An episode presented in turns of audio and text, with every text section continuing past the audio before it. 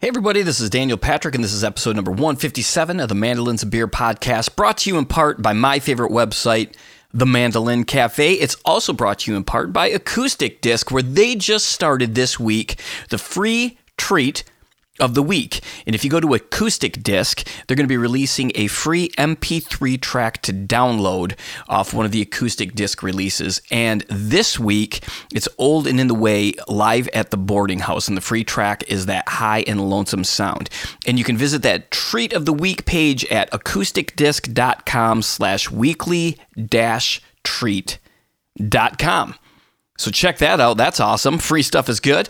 Also brought to you in part by Grace Design preamps, the Bix, the Alex, and the Felix 2.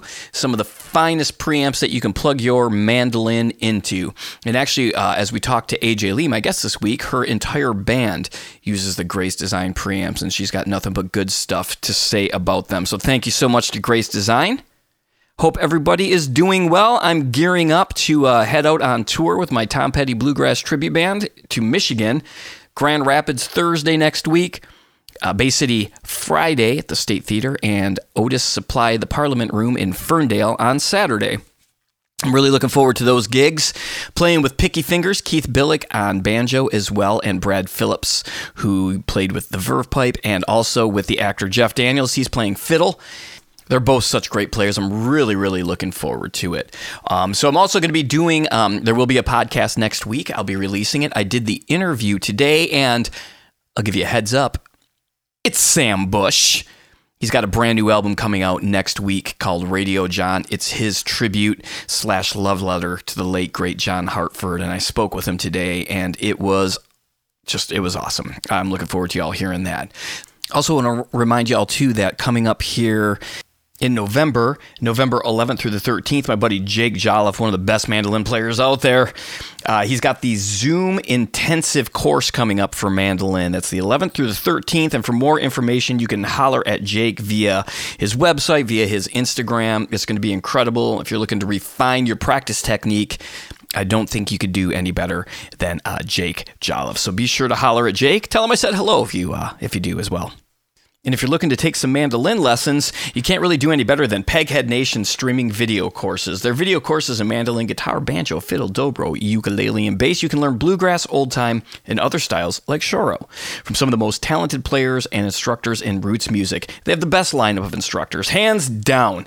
Sharon Gilchrist, Joe K. Walsh, Mike Compton, John Reischman, Aaron Weinstein, Marla Fibish, Chad Manning, and Ian Curry. Courses include high quality multi angle video lessons, downloadable notation and tab, play along tracks, and plenty of tunes and songs to play. Best part, join any of Peghead Nation's video courses now. You get your first month for free. Just go to pegheadnation.com and use that promo code MandolinBeer, all one word at checkout. Speaking of codes to save yourself money, go to straightupstrings.com and you can use the code word all caps all one word, Mando Beer, and get a 10% discount on books and strings, and that includes the six packs. Hear every note of every chord with the strings. And again, if you're looking at even thinking about building a mandolin, Step one should be going to straightupstrings.com and getting the Siminoff book on mandolin construction. All the best luthiers in the world have them on their shelf you should do so too. And again, you can save yourself 10% by using the code Mando Beer, all one word, all caps, at checkout. Northfield Mandolins, let's build more than a mandolin together. Check out their website at northfieldmandolins.com. Download their app at mandosummit.app for lots of special performance recordings, demonstrations, and special workshops. Also, be sure to follow them on the Instagram. Such great, great mandolin photos. Ear Trumpet Labs. Ear Trumpet Labs hand build microphones in Portland, Oregon. Their mics are beautifully designed. They have great feedback rejection for live use and the most natural tone you'll find for acoustic instruments. Check them out at eartrumpetlabs.com today. Uh, also, be sure to follow them on the Instagrams as well. Ellis Mandolins, handcrafted mandolins, designed and built in Austin, Texas, in Elderly Instruments. Elderly Instruments is your trusted source for new, used, and vintage fretted and stringed instruments. For the experienced beginner player, their vast selection of mandolins, guitars, banjos, ukuleles, and did I say mandolins? Includes all of the accessories and books to go with them. All instruments are inspected and set up for easy playability, and their down to earth and knowledgeable staff are there to help. They're in their 50th year. They're family owned and operated. They ship worldwide, and you can visit them anytime at elderly.com. Or, you know, if you find yourself in Lansing, head over there as well. It is 100% worth the trip. You can also give them a phone call at 517 372 7880. I hope to see you all in Michigan. I'm going to be heading that way in just a few days after these gigs. I got four or five gigs here in Charleston left to do, and then we then we head north. My guest this week is AJ Lee. I got to see her in Charleston just a few weeks ago. Her band is incredible. Um, her band and Molly Tuttle's band, I say this during the podcast, but they are the two best live bands I think I've seen this year. Just incredible stuff. So if uh, either of those bands are in the area where you live, go and check them out. All right. I hope everybody here has a wonderful week. Talk to you soon. Let's get into the episode with AJ Lee. Cheers, everybody.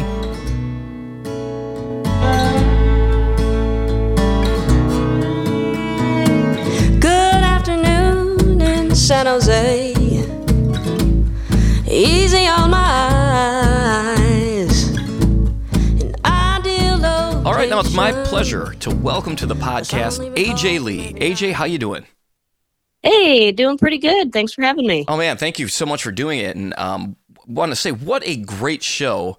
I saw you at the Pour House a couple Saturdays ago, and your band is phenomenal. Thank you. Yeah, that was a fun place. Uh, our first time playing in Charleston. Yeah, was it really? Mm-hmm. Oh, no kidding. Cool. Cool. That's yeah. Pour House is a fun place. They usually don't. Um, I don't recall them having TVs on with football. That was a first for me. Yeah. Was- Yeah, it's a, one of those kind of classic bar gig things where you, where people go crazy and you're like, "Wait, uh, oh, that wasn't for a solo. That was for uh, somebody else. for Tennessee winning, and that guy comes up and Yeah. asks if you guys could play Rocky Top. I'm like, oh my gosh. yeah, no, that, there's always those little gems thrown in there. Yeah, that's classic. But you guys were coming off of a pretty busy East Coast run. Yeah, yeah, that was our second East uh, East Coast tour we've ever done with uh, our configuration. No kidding. And you you have some East Coast dates coming up uh, as well. Yeah, yeah, yeah, we do. Yeah, what are those? Yeah, it looks like you have a couple things actually coming up. One on the East Coast, at least. Yeah. Uh, yeah. So next week, basically, um, we're we're on the East Coast doing a few things here and there, but we're also going to be joining the California Honey Drops um, on a few of their shows as well, and so we're looking forward to that. That's going to be a blast. And you were just in the studio last week too. I mean, you are you are just uh, burning it up right now. Yeah, yeah. Uh, the studio was for a different band, but it was definitely a fun time. I got to do a, I got to experiment with a few different instruments and sounds. Good for you. You know, and it's um it's funny. I've been telling a bunch of people like the two best bands I have seen, I think, live this year. Um, as your band it was just a great, great show, and then the Molly Tuttle band, and you have like you guys have a tie-in. Mm. Oddly Yeah. enough, Yeah. Well, yeah. Thank you, first of all, and and yeah, uh, uh, being uh, having a lot of history with the Tuttles. Um, yeah, we we have Sully Tuttle in our band, and and as some folks probably could assume, Sully is Molly's brother. how, and how long have you gone back with them? You guys have done um, some albums together, even.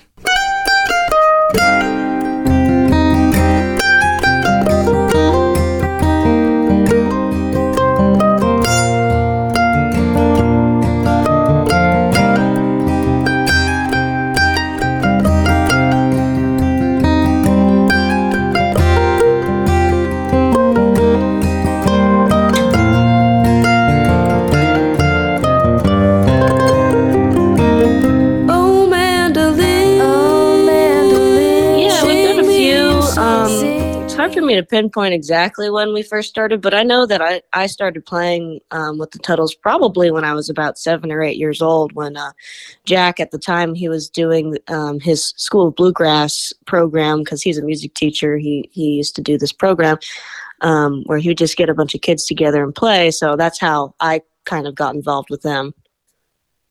And you've been, I mean, you come kind of from a musical family. Your mom uh, is, Mhm. a, is a singer. You have a uh, unbelievable voice as well. Yeah, it was such a great you. singer. Yeah, absolutely. Thank you. Well, you have to hear my mom sing. Oh, no kidding. Does she have recordings out there? Uh, she doesn't really have any recordings. It's, it's usually just a hobby for her. But uh, yeah, I, definitely the music came from her side of the family, and she's still a fantastic musician. So, how did you find yourself then picking a mandolin? Um, I well, what I've heard is I started on. I basically started on the ukulele tuned to mandolin, and my mom has told me that's just because since I was a small child, it was the best thing that fit in my hands at the time. sure. and then yeah, and then I just graduated to the mandolin, and then I don't know, I just kind of stuck with it. Um, I didn't really have you know too many like musical amb- uh, aspirations at the time. I just kind of liked to do it, so I just stuck with what I knew. Yeah. How long was it, or how, what age was it when you really started focusing on on on playing the mandolin and and trying to get you know like your your focus towards getting better on the instrument? Uh, that's an interesting question because uh, actually, uh, until I joined Blue Summit when the band formed back in 2015, that was actually when um, I first started to improvise on my own, really, and like jam with other people. Oh wow. And so, I, yeah, like with with the Tuttles, I, I always really liked playing mandolin, but it was kind of more like practiced, arranged sort of thing instead of just like free improvisation. So, I would say when Blue Summit started around that period, it's when I like actually genuinely took an interest in pursuing the instrument and pursuing music as a career. So when you were playing with the Tuttles, like were you were you still taking breaks, or, or or was it just kind of like fiddle tunes and playing the melodies of the fiddle tunes? Yeah, a, a little bit of both. I was, I was, uh, I Jack kind of helped write out a few, you know, key solos here and there, and and you know, kind of was very helpful in and in, guiding, you know, where the melody should go. And yeah, with fiddle tunes, you kind of just play, you know, some sort of improvised version of it, but n- nothing really that I like would just make up on the spot. How do you going from that to improvisation? Because that's a pretty big step in in Mm. you know and and you it, the band. I mean, you said you've been doing this since like 2015, so obviously, but your the improv solos were great. Um, with the Mm. band, uh, and so obviously you've you've studied getting better at that, or worked on getting better at that. You know, how did you make that step, and what are some things you worked on? Yeah, I would say, um, yeah, first off, it's, it, it is pretty intimidating if you've never improvised. Like, you don't really know where to start. Like, should I do scales or like I need to know what chord or what key I'm in, what chord it goes to. Um, and the, the way that I uh, found myself learning how to improvise is just watching um, one of my friends, David Thiessen, um, play mandolin. And the way he would do it is just like I would watch the patterns that he would use in whatever key we were in, which usually, you know, like if you know a pattern in G, you can also play it in A and B flat and B pretty much. Um, same thing with, you know, C, D, and E, because you have that basic shape. So a lot of the licks transfer pretty easily, especially if you're using closed positions. So I would just kind of watch like kind of the double stops that he would use and and just kind of mimic what he does until I could I was comfortable enough adding into my little variations on top of whatever he was doing. Were there any players that you were listening to or picking apart like solos or anything like that too? Doing like woodshedding? Um, not, not actually, not really. Um, because because even though I was learning how to improvise and I was taking more interest in the mandolin, my my my sole um, focus was still mostly learning singing, like you know, songs and songwriting. So I didn't really spend too much time just like you know, s- sitting down and and trans uh, transcribing a solo of any kind. your soloing's great so it's it's it's interesting to hear the perspective and you know like it, uh, so many different perspectives and ways to approach it which i think should be encouraging to people because there's some people who sit down and meticulously write out note for note you know like the craziest chris Thile solos you know and then there are people like yourself who like um song based and kind of because you really do play for the song and you've got some killer licks as well but it never distracts never distracted from the tunes at all Yeah, I mean, I have to say, I there's some parts of me I do wish that I would sit down and transcribe a few solos here and there because it is very beneficial to do that. Just like the the process of like how you think about things, and just for practice sake, like you get your technique down, you know, probably a lot better than just kind of doodling around here and there. Were you guys on the road a lot starting in 2015, or have you just really starting to been get out there um, as of recently? Because you guys were nominated for a Momentum Award at the IBMA. Yeah, uh, we've only really been traveling as much as we have in in the last uh, last two years. I would say, as soon as um, the pandemic kind of opened up, we we just got hit the ground and went on the road. Um, in 2015, you know, we weren't really very serious about the band because it was just like a throw together uh, kind of band, I would say.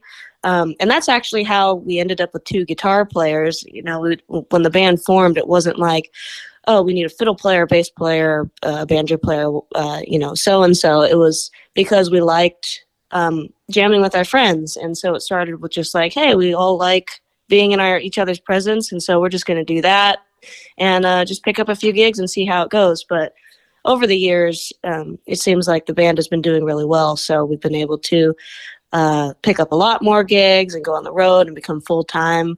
And we've been about full. We've been full time for I would say maybe about four years now. It's interesting too. I had just um, I had been hanging out with Joe K. Walsh, the mandolin player, a few weeks ago, and we Nice. were we were talking about like the mandolin symposiums, and Scott Gates' name came up, and and we were, he was like, I wonder what he's been up to. I, I'm guessing he's probably still playing. And then I I went to see him. I'm like, uh, hey, wait a minute. I think that's the guitar. I think that's the guitar player in this band right now. I sent him a picture Yeah. while you guys were playing. That's a Yeah, Yeah, that's yeah, that's the wild. mandolin player who's playing guitar. yeah. Oh, I was like, get out of here, man. That was a that was a trip. They both have great Yeah. complementing styles, by the way, too. I thought it I, it was interesting to see two guitar players, and I wasn't really sure what to expect. But I really, uh, I- I was really blown away by the fact that they have completely different styles and yet mesh perfectly together in the band. Yeah. Yeah, no, that was definitely um, one of the things we were thinking about when uh, our previous guitar player, Jesse Fishman, when he left the band, we were trying to think of, okay, well, are we still going to do the two guitar thing? Because we've always done that, or should we explore something else? But really, when, when Jesse left the band, our number one choice was Scott because well he's just a very versatile musician he, he plays mandolin but he can also play guitar he's a songwriter a fantastic singer and he's just really good at listening so i think just on top of him having his own unique style he's just really good at being in tune with what somebody else is doing The um, songwriting, that's another thing. Um, you have some really great songs. The one, I'm, I'm, I'm going to slaughter the name, but it's the mining song. So I'll have you say the name of the song. yeah yeah that's Monongah Mine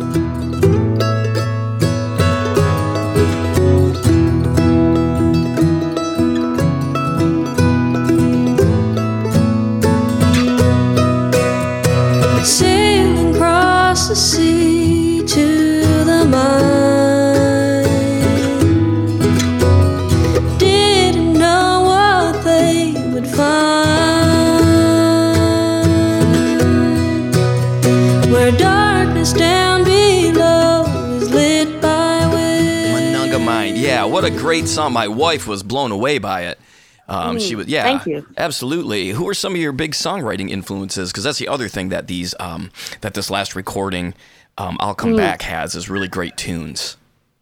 Yeah, well, uh, first off, my my mom. I always give my mom credit for uh, teaching me music and for you know teaching me to sing, and also for teaching me to songwrite as well. Because she has a few songs here and there that she's written, and and when I st- started to get um, interested in writing, she would kind of come over and give me a few pointers and tips in here and there. But uh, I would just draw influence from whatever I was listening to at the time. Unfortunately, you know, I don't really listen to them anymore now. Um, but I was really big on Maroon Five, the the pop band at Oh, the no time kidding. Yeah, yeah. back in the day. So yeah, and uh, actually, "To Mine" is kind of insp- the the rhythmic part of it was inspired by one of their songs.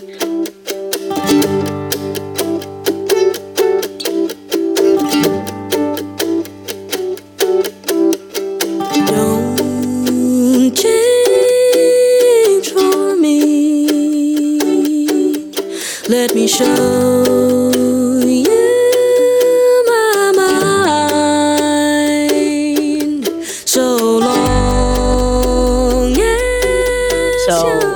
few elements from there, and then also, you know, Tim O'Brien is always just like a fantastic songwriter, and I'm always impressed with his lyrics and and and all that. But yeah, just you know, whoever is uh, I'm listening to at the time, I kind of just um, t- draw a few little uh, ear candy things here and there from them.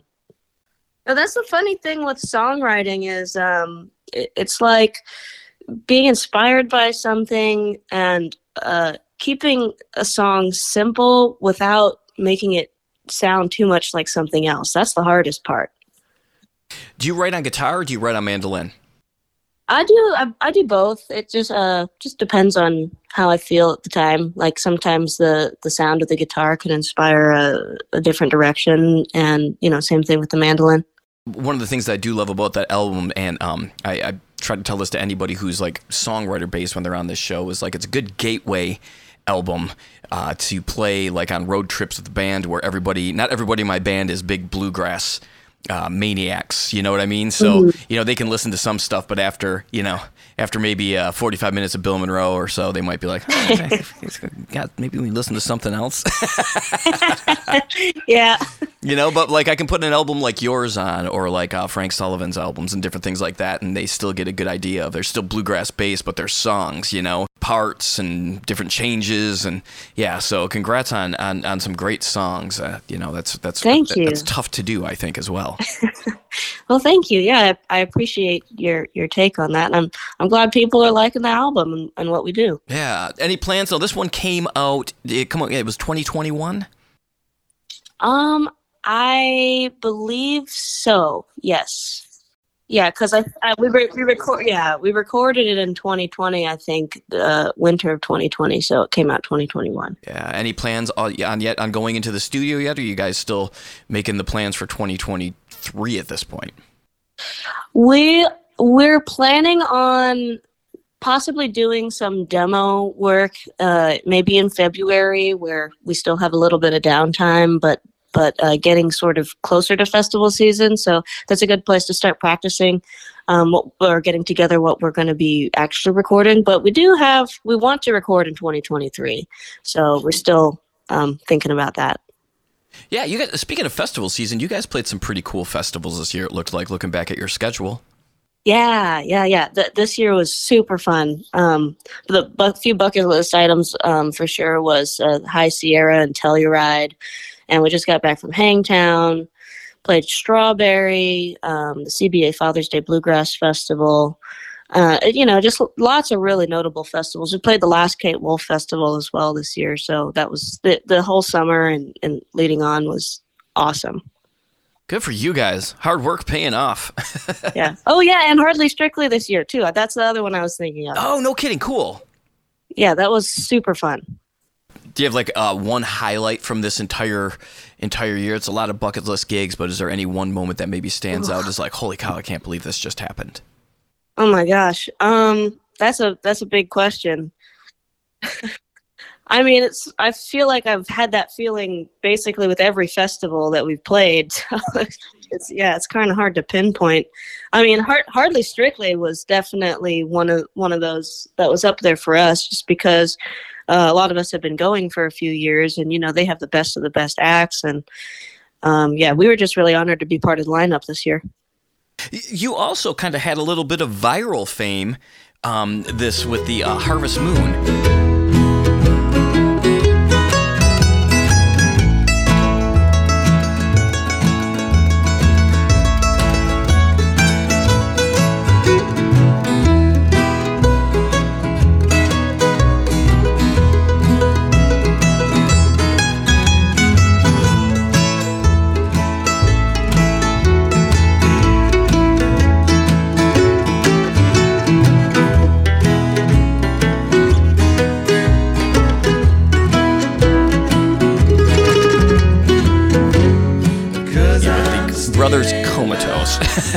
Yes. Yeah, and that's got a great mandolin solo. Actually, that got pointed out in like one of the reviews as I was like flipping through about. What the song needed was some mandolin. yeah, that was really fun. I'm, I I think all of us were surprised at how well it's been doing um, on the media. I mean, yeah, just recently Ben uploaded it uh, for a second time because there was a full moon. He's like, "Oh, people will like this. It's a full moon and harvest moon." And and I believe uh, as of yesterday, I heard it was up to like something like 4.3 million views on their Instagram or something like that. So we, it, we've just been like, "Whoa, this is crazy." Uh, any plans with linking up and doing some shows with them? Uh, there, there's some talk in the future. We definitely want to to do some shows together. So um, we'll just, you know, uh, keep your ear out for the when those dates come out. Yeah, and everybody can um they can find you by the way if they go online. The best place I'm guessing to to uh, track you down would be at your website, which is bluesummitmusic.com. And I'll have a link Yes. for that in the uh, in the description of this podcast, and then also your Instagram and all those good things. And I'll have links to all that for you as well. Perfect. Yeah. Thank Yeah, you. You're welcome. So let's talk about your um your your main axe. What is the who's the maker of that mandolin? So that mandolin is a is a custom mandolin made by my friend Dennis Anderson, and he's not. Uh, I wouldn't necessarily say he's a you know a he he is a maker, but he doesn't make too many things for you know just people to buy. He that was actually the fourth mandolin he's ever made, and he just really liked what I was doing, and he wanted to make me one, and and it's definitely one of a kind. The back and sides are. Uh, juniper that he took from his ranch in Coalinga, and then the top is spruce. And he even added a little bit of deer antler on the uh, the, the points of the mandolin on the body, those little horns. Yeah, just a little touch to make it unique, and and I've been loving it. I've been playing it for. Uh, Oh, I think uh, it was made maybe in 2013, so I've been putting a few years on it. How did um is he a luthier or just a woodworker? What was his what was his uh, history with it?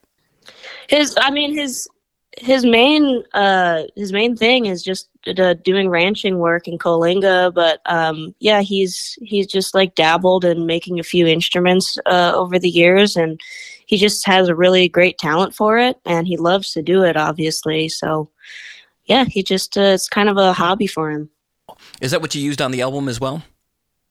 Yeah, I used I used two different mandolins. I used this one mostly for solos and um and like any kind of open sort of sort of uh chord cordage type of stuff and then I have another one that's actually at my parents' house now.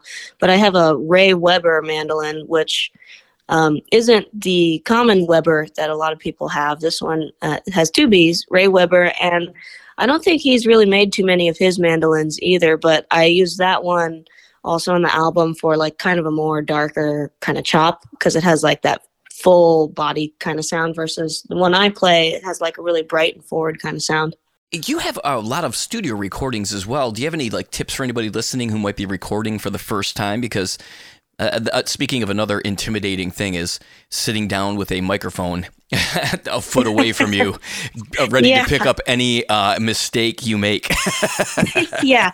Yeah, that that's a that's a weird thing getting into um, as well. But if you're first starting to record, I guess I would say um yeah. So the, for for example, our last album, we wanted to record it like to capture our most genuine sound that you would hear as if you were hearing us on stage. So like we didn't want to add too many effects and and the way we recorded this album was to do all the rhythm tracks together um, and when you're recording you want to make sure you know your volume isn't too loud because sometimes i've recorded with my voice or my mandolin too loud and not too much and, and not exactly blended well into the mix and so i end up playing lighter or singing lighter than i would so you want to make sure everything's just set up to where you're playing naturally and you know putting full volume and tone out there what about when you do the solos? When you're tracking the solos, do you have a different approach then?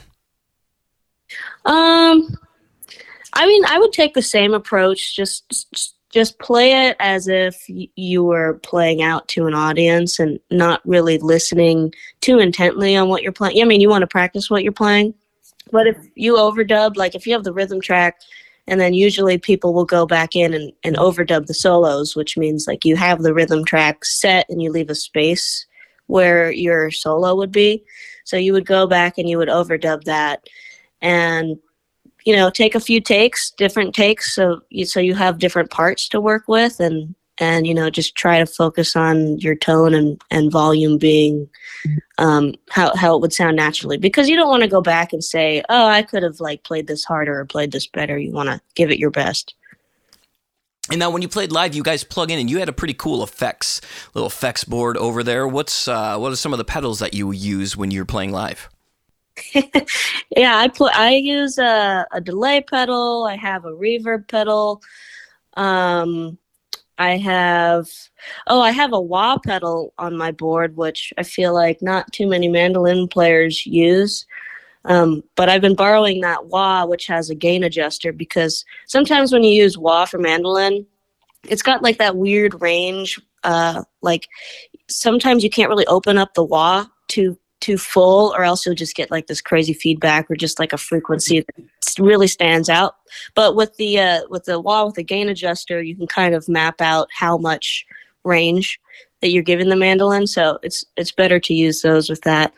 Um, and then I have like the Grace Design pre uh, preamp, which we all use actually, which we've been loving. We got those just like maybe two years ago or so, and they're awesome. I used to use the Baggs, which was pretty good too, but the Grace Design, it's it's it's like feels like as close to that you can get to playing into a microphone um, as you can while still using a preamp. Yeah, which which Grace do you use? Um, I'm using the the ALiX or the ALiX. Yeah, the ALiX. Yeah. Yeah. Kind of the in between one there. Yeah, just like the one input. Chad, Chad, and Jan both use the Felix. Uh, and Jan, by the way, I should bring this up when we were when we were talking about the album, but there's a great story about the instrumental on the album, Rodney Dangerfield.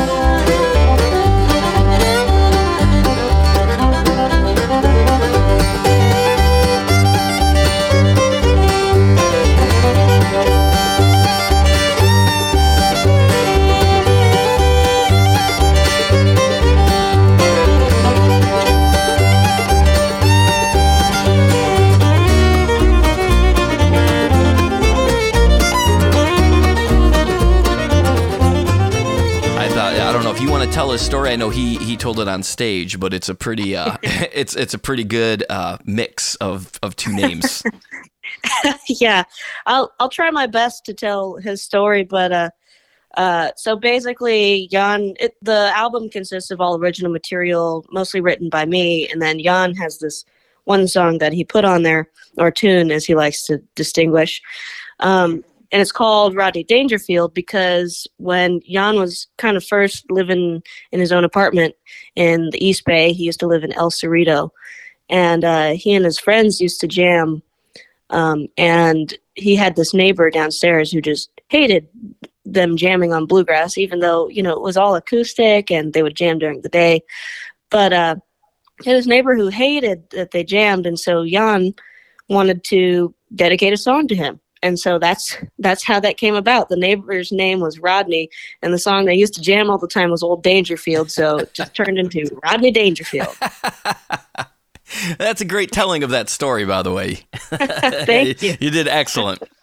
Yeah, you, the whoever hasn't heard it, they'll have to listen to the original storyteller to, to really get the grasp of it. But that's the gist.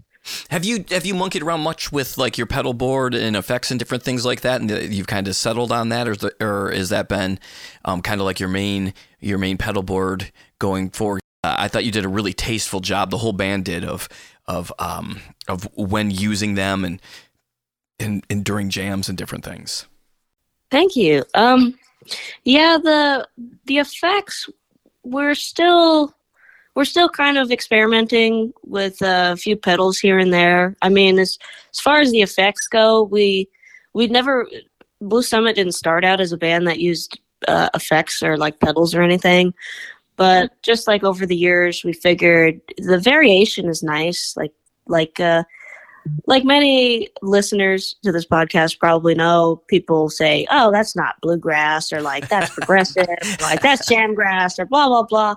So we decided to use pedals because for the music that we do, it just seemed like the right direction. Um, obviously, you don't use it in traditional bluegrass because they all still like to use mics too and like condensers. But with the pedals, it just adds like a nice, um, yeah, like just a nice little taste uh, and and it showcases like what I would hear in like one of my songs, or like adding on to like songwriting. Like it just adds a little flavor of production, I think. And uh, we're still experimenting with that. Uh, Scott doesn't have any pedals yet, and and Sully doesn't really use any pedals. But hopefully, sometime in the future, we'll just see what that sounds like. Maybe a little, uh, maybe like a little envelope here and there or something. Love an envelope filter. Mm-hmm. Yeah, they're so much fun. That's a, another hard one on mandolin, though. You got to find the right one, or otherwise, it's just like you don't have that wide range. It's just like you know, either really quacky or or feeds back like crazy. for sure, yeah, for sure. Yeah. What about picks and strings? Well, I use the D'Addarios now, just like a medium kind of whatever I can find at the music store. I used to really like uh, the mandolin strings made by Elixir, but I heard that they're they're just not doing it anymore. But I used to really love their strings. Yeah, what a bummer. Yeah, yeah. My uh, my my landlord actually, uh, he's also a music lover as well. I was telling him that, oh yeah, I used to like elixirs, and he actually went on like eBay and he's like, hey, I found these here. You have them? Oh no way, really? yeah, it was really sweet of him. yeah. Wow. What about uh, what about picks? Picks. I use a just a blue chip. Um, I use the fifty, and uh, yeah, not not really not really anything else except for um, I've noticed because okay, so I have my mandolin, and then the other two I have here at my house. I have my Mandocaster, and then I have this. Uh, uh, he calls it an electric nylon string mandolin. And so for those two, I use a lighter gauge pick just because the the tension is you know not as much as my mandolin, so it's nicer to use like a like a more flimsy, I guess you could say, kind of gauge. Let's talk about that nylon string mandolin real quick. What's what? Uh, who who makes that? That's that's cool sounding. That's uh yeah, that's uh it's super awesome. It's made by Bill Griffin. Um, he he basically invented the instrument. It's it has um it kind of it looks like a mandolin, but it has kind of its own unique shape. It's sort of hard to describe, but um, there's that has nylon strings on the E and the A string, and then it's silk and steel on the D and the G string, and it's it feels and sounds like a perfect hybrid between a ukulele and mandolin. And my favorite thing about it is it it has more of the tension of a mandolin because if you've played a ukulele, it's a uh, you know the the strings are they give a little bit more, so you can't really like chop on a ukulele as hard as a mandolin, but but with this hybrid, you can take solos and it feels more familiar to me. Looks like you might call it a mandolele. Is that what that? Does that sound right? Yeah, yeah. He's called it a mandolele too. Wow, those are great looking. Holy, holy cow, that's neat. Yeah, and uh, I I can't remember the um the pickup that he put up in it, but it's uh it's got this really cool thing going on too where I have this uh charger for the pickup and you plug it in to um to the pickup and you plug it into the wall for about 60 seconds and it lasts about 16 hours just on that 60 second charge. Whoa. Wow. Yeah, it's pretty neat. That's really neat. I got to look into that. yeah, Bill Griffin, hit him up. Yeah, and then um, the Mandocaster. Let's talk about that too. Yeah, that's a new addition. Um, I I kind of had to be in my bonnet to get an electric instrument because I already have a kind of a you know an okay electric guitar, but I was thinking for the future, just like trying to add in a little extra flavor here and there. But I did a Facebook post and I said hey, anybody have any suggestions for an electric mandolin? And I got a few suggestions for, um, I think it's like the 150, the EM 150, sort of like Gibson um, mandolins and like the double string uh, electric mandolins. But my buddy Kyle sent me this listing off of Reverb for uh, it says a 1960 Fender Mandocaster. I believe it's just it's uh, 1965 actually. I think is probably the date, but um, it it was just it like caught my eye. It has the sunburst. It has like the original case. Um, it's basically all original. Um, Brazilian rosewood neck too. Um, yeah, and I've just been loving it. And I got to play it for the first time when I did that studio recording with. Um, I was uh, recording with the Coffis Brothers just last week, and I got to see what it sounded like, and it sounds so cool. Oh man, good for you. So that's really new. Mm-hmm. Nice. Did you plug it in through an amp? Um, I did. I tried a few amps out, um, but there was a little. There were some limitations to the studio we were working with because we were using a lot of input. So um, there was one. There was one track or one song that I couldn't plug it into an amp, and it was just like, oh, it kind of hurts my soul. you you got to play a 1965 Fender through an amp. you can't plug it into a computer, but that was like the one the one thing that was like ah stabbing me in the heart. Um, but I did get to hear what it sounded like with some uh, really nice amps because my, my friend Kyle from the Coffis Brothers, they well they're all pretty much gearheads and, and they have a lot of nice equipment. So it's it's uh, I was glad I'm friends with uh, someone who knows a lot more than me. So you did when you were younger. Um, sounds like you did like a lot of jamming and things like that with say like the Tuttles. So do you have any tips for people going out there and, and wanting to pick? Because I'm I'm also assuming you probably did some jamming when you were doing all these festivals as well. Yeah, yeah. Um, I would say, yeah, I, I do have a little bit of advice, especially being a woman in bluegrass. There's a big, there's a different dynamic um, that you'll find. Uh, it's it's less now because people are talking about it, but before there'd be a lot of you know women a woman would join in the jam, and you you would kind of get a look like, oh, okay, she's probably just gonna chop, or she's probably just gonna strum, or something like that.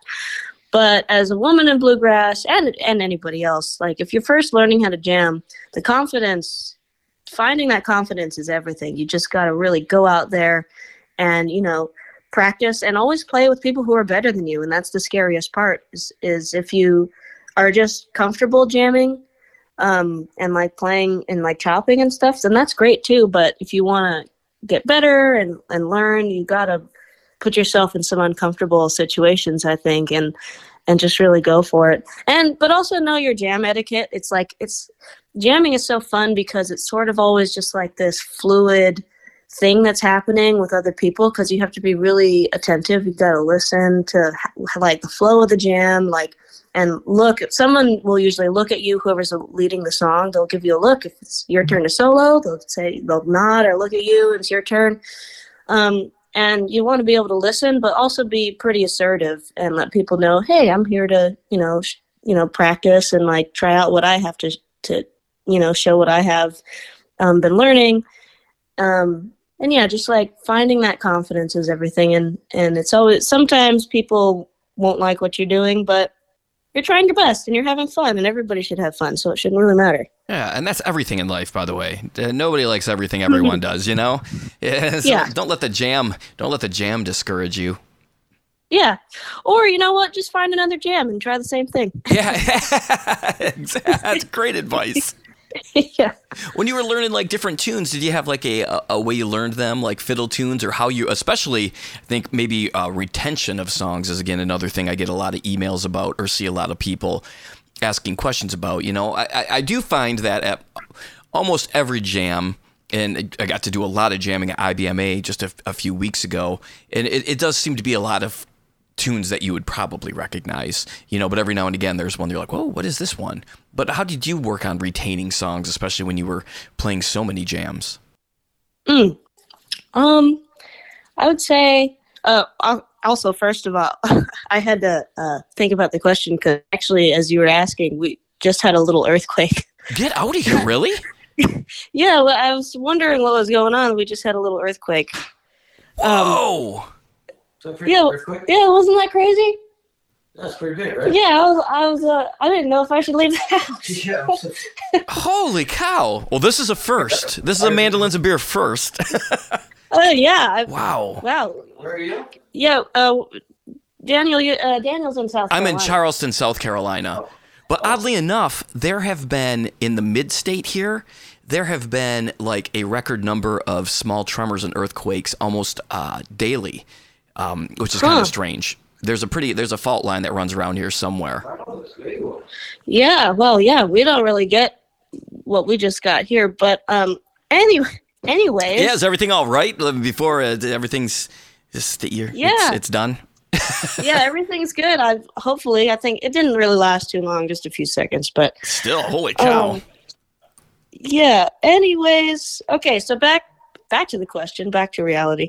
Um the way I've like kind of retained material is like the way you learn I, I've always really learned by ear or by tablature, which is like the numbered version of the reading music. Um, and so you'll just take everything piece by piece until you learn the whole song, and then just occasionally play it now and then. Um, just like with kind of with everything else, like you just kind of have to keep doing it every now and then to keep it fresh, and then you'll remember it. Like if I don't play a song for a few months, it might take me a little while to recall it again, but usually there's always some part that stays in there. And as long as you're jamming a lot, then you'll keep building your library. Do you have a favorite? Do you have a favorite fiddle tune? I think my favorite fiddle tune actually might be Red Haired Boy. Oh, cool. That's a fun one. Yeah, it's it's one of those that's always play played and I've like learned it at a really young age, but for some reason it just I always come back to it. It's just so fun to play. So I yeah, I'll I'll stick with Red Haired Boy. Yeah, good one. How about a favorite current song that you love? I, I'd love to ask this because you're a really good songwriter, and so I'd love to know what you're currently listening to. Ooh, that's a good question because um, we were just at the Suwannee Roots um, Revival Festival in Florida, Mm-hmm. And um, for the first time, I, I saw Donna um, and the Buffalo, and yeah, and and me and Jan, our fiddle player, we both saw their show. I think it was Saturday night, and we were like, "Whoa, what the heck? What? Why haven't we ever really like listened to these guys? These guys are awesome." It's sort of like like reggae, folk reggae, kind of like uh, I don't I don't even know how to describe it, but we've been listening to their um, album from the 2000s because they have an extensive um, career. But I think the 2000s album is my favorite, and um, there's actually a song. My favorite song by them, um, funny enough, isn't from that album. It's from a different one, but it's called "Conscious Evolution."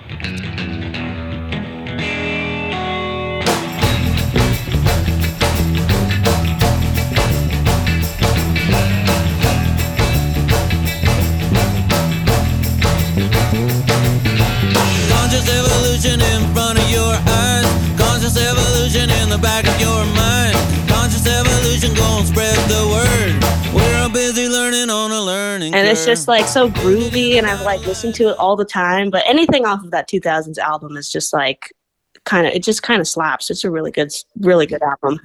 How about a favorite all-time song? hmm.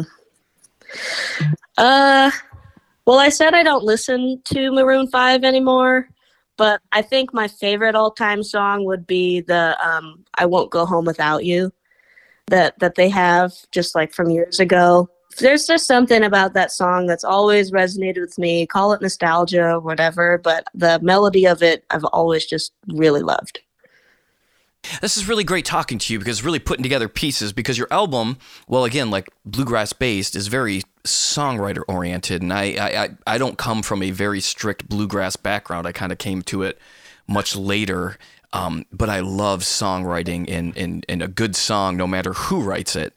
Um, you know, like the old guilty pleasure thing. I, I don't think you should have guilty pleasures. If you love a song, you love a song because a good song is a good song, you know? So, yeah, it's cool to ask you uh, some of these questions to see what kind of stuff you do. I think it really paints the picture for your recording. oh well well thank you thank you for asking me the questions and and letting me letting me embarrass myself by telling everyone that i loved maroon 5. No way. No way. Forget that. Yeah, when, when they're out there playing the festivals you're playing, they can make fun of you listening to Maroon 5. In the meantime, you keep listening to Maroon 5. it seems to be doing all right for you. all right I, I have a question I'd like to ask people. Uh, it's kind of like a 10 minute a day question.